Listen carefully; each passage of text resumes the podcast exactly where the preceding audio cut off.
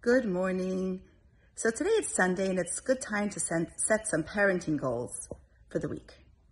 And if you're thinking goals are for business, goals is for anything that you want to succeed at.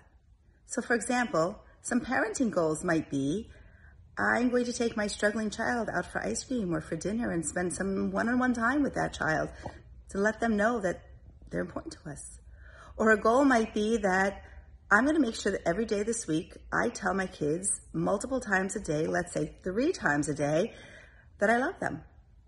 Or a goal might be that every day I'm going to tell my children that I'm proud of them for something that I identified that they did and they went a little bit beyond the norm. Or a goal might be that I'm going to put my phone away from the time I get home from work until, say, 9 p.m., and I will be all present for my children.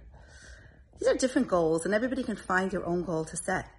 But find a goal that you want to do, and it has to be something that's actionable, something that's implementable, something that's measurable.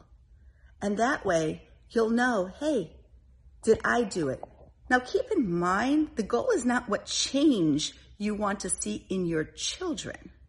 The goal is what are you as parents going to do to be a better parent?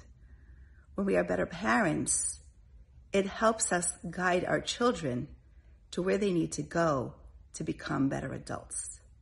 Hatzlacha. Have an amazing day.